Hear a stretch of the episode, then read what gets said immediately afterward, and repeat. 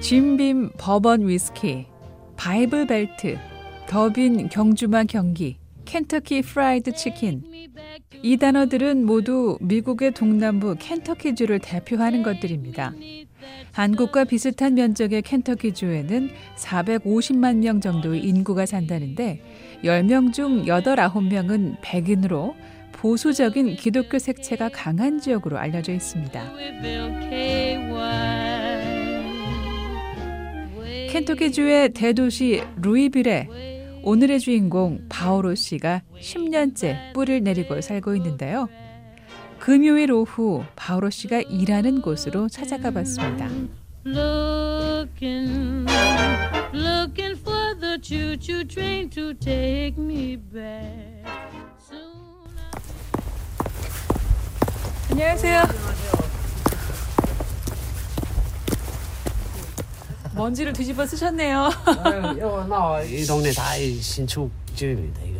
어, 예, 예. 동네가 꽤 이곳은 루이빌의 한 주택가의 신축 공사 현장인데요. 조용하고 한적한 주택가를 끼고 여러 채들의 집들이 줄줄이 새로 들어서고 있는 분위기였습니다. 파우로 씨는 새 집이 새 주인을 맞이할 단장을 하는데 중요한 일을 맡았습니다. 어, 먼지가 그냥 안개처럼 보이게 울리네 울려. 청소하는 게 이래요. 이거 다 청소해. 이게 1층 몽땅 장판하는 아 오늘 저 집에 카페트 까셨어요? 바오로 씨는 루이빌에서 알아주는 장판 전문 시공자입니다. 벽지도 바르고 가구도 드리고 이것저것 단장을 하기 전에 해야 할 작업이 바로 집안의 바닥을 포장하는 일인데요. 바오로 씨는 새로 지어진 집에 장판을 까는 일을 전문적으로 하고 있습니다. 정오부터 4시간 동안 먼저 한 집의 시공을 끝내고 앞집으로 이동해 한창 작업을 하고 있었습니다. 이제 여기 시작이죠. 아 여기서 어떤 일 하실 건데요? 네, 바닥. 바닥 네, 네. 장판 까시는 거예요? 어 그래서 지금 청소하시는 거구나. 음. 음. 이, 이 청소해놓고 네. 2층만 좀 깔고 깔고. 아. 네, 오늘 아유 주머니에 이것저것 많이 꽂으셨네. 도구들이. 연장이. 바오로 씨는 이 지역에서 빠르고 깔끔한 시공으로 알아준다고 하는데요. 장판을 깔기 전에 바닥을 덮을 합판 접착 작업을 하는 바오로 씨. 일하시면서 전화 통화도 하시고. 아, 이따 전화하자. 이따 전화하자. 내좀 바빠. 전화 통화를 하면서 한 손으론 줄자로 휙휙 치수를 재고 합판을 재단하고 구멍을 뚫어 화장실 바닥에 턱 하고 던지니 꼭 들어맞습니다. 바닥 전문 시공자로 일한 지 햇수로 6년째인 바오로 씨는 러시아 벌목공 출신 탈북민입니다.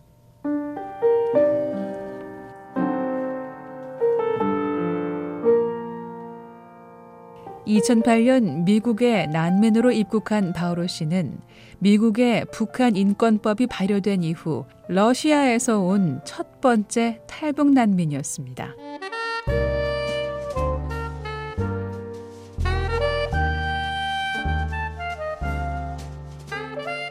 바오로 씨가 탈북한 이유를 들어봤습니다.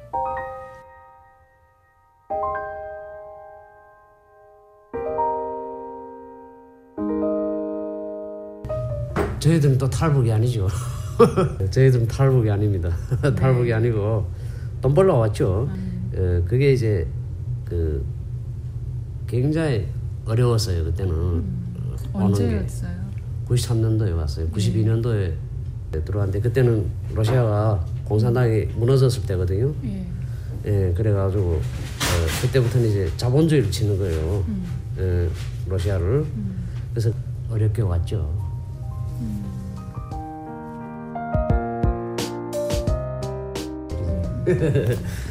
그 북한에서 93년도에 이제 러시아로 처음 딱 갔을 때 그때 어떠셨어요? 그때 이제 20대 20대 젊은 나이에 예. 갈 때는 참 꿈이 뭐예요?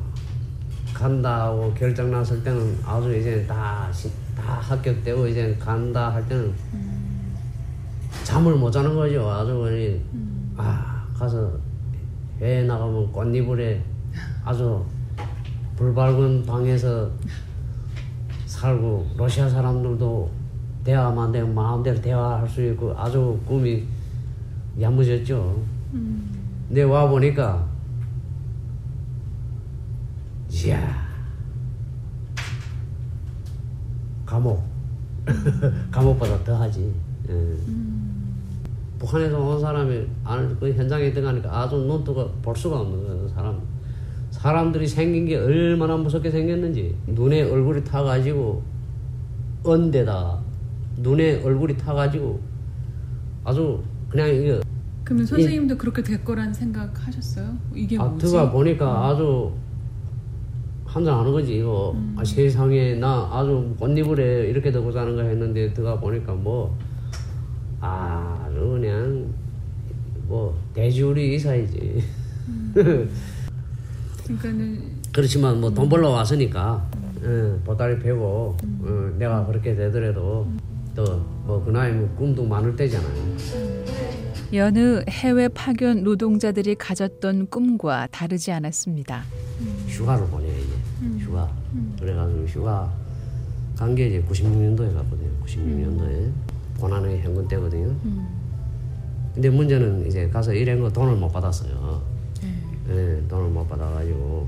북한에 있는 가족 한 대를 가거든요. 그때는 이게 예, 이상한 종이 같은 거를 해가지고 예, 가는데 어, 돈은 그래도 뭐 여기만 짝은 아니래도 그래도 그때 당시 그 돈이 북한에 나와서 어 그래도 뭐 어마어마하게 살 수 있는 돈은 벌었죠.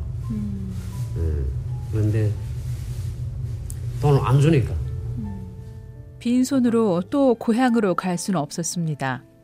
아내의 임신한 모습을 보고 타지로 간 바오로 씨는 아장아장 걸음마를 뗀 자식 생각에 어떻게든 돈을 벌어야 했습니다. 기다리지 않아요. 어머 좀 뭐 떡국물이라도 잘해줄까 기다리는 거 아니세요.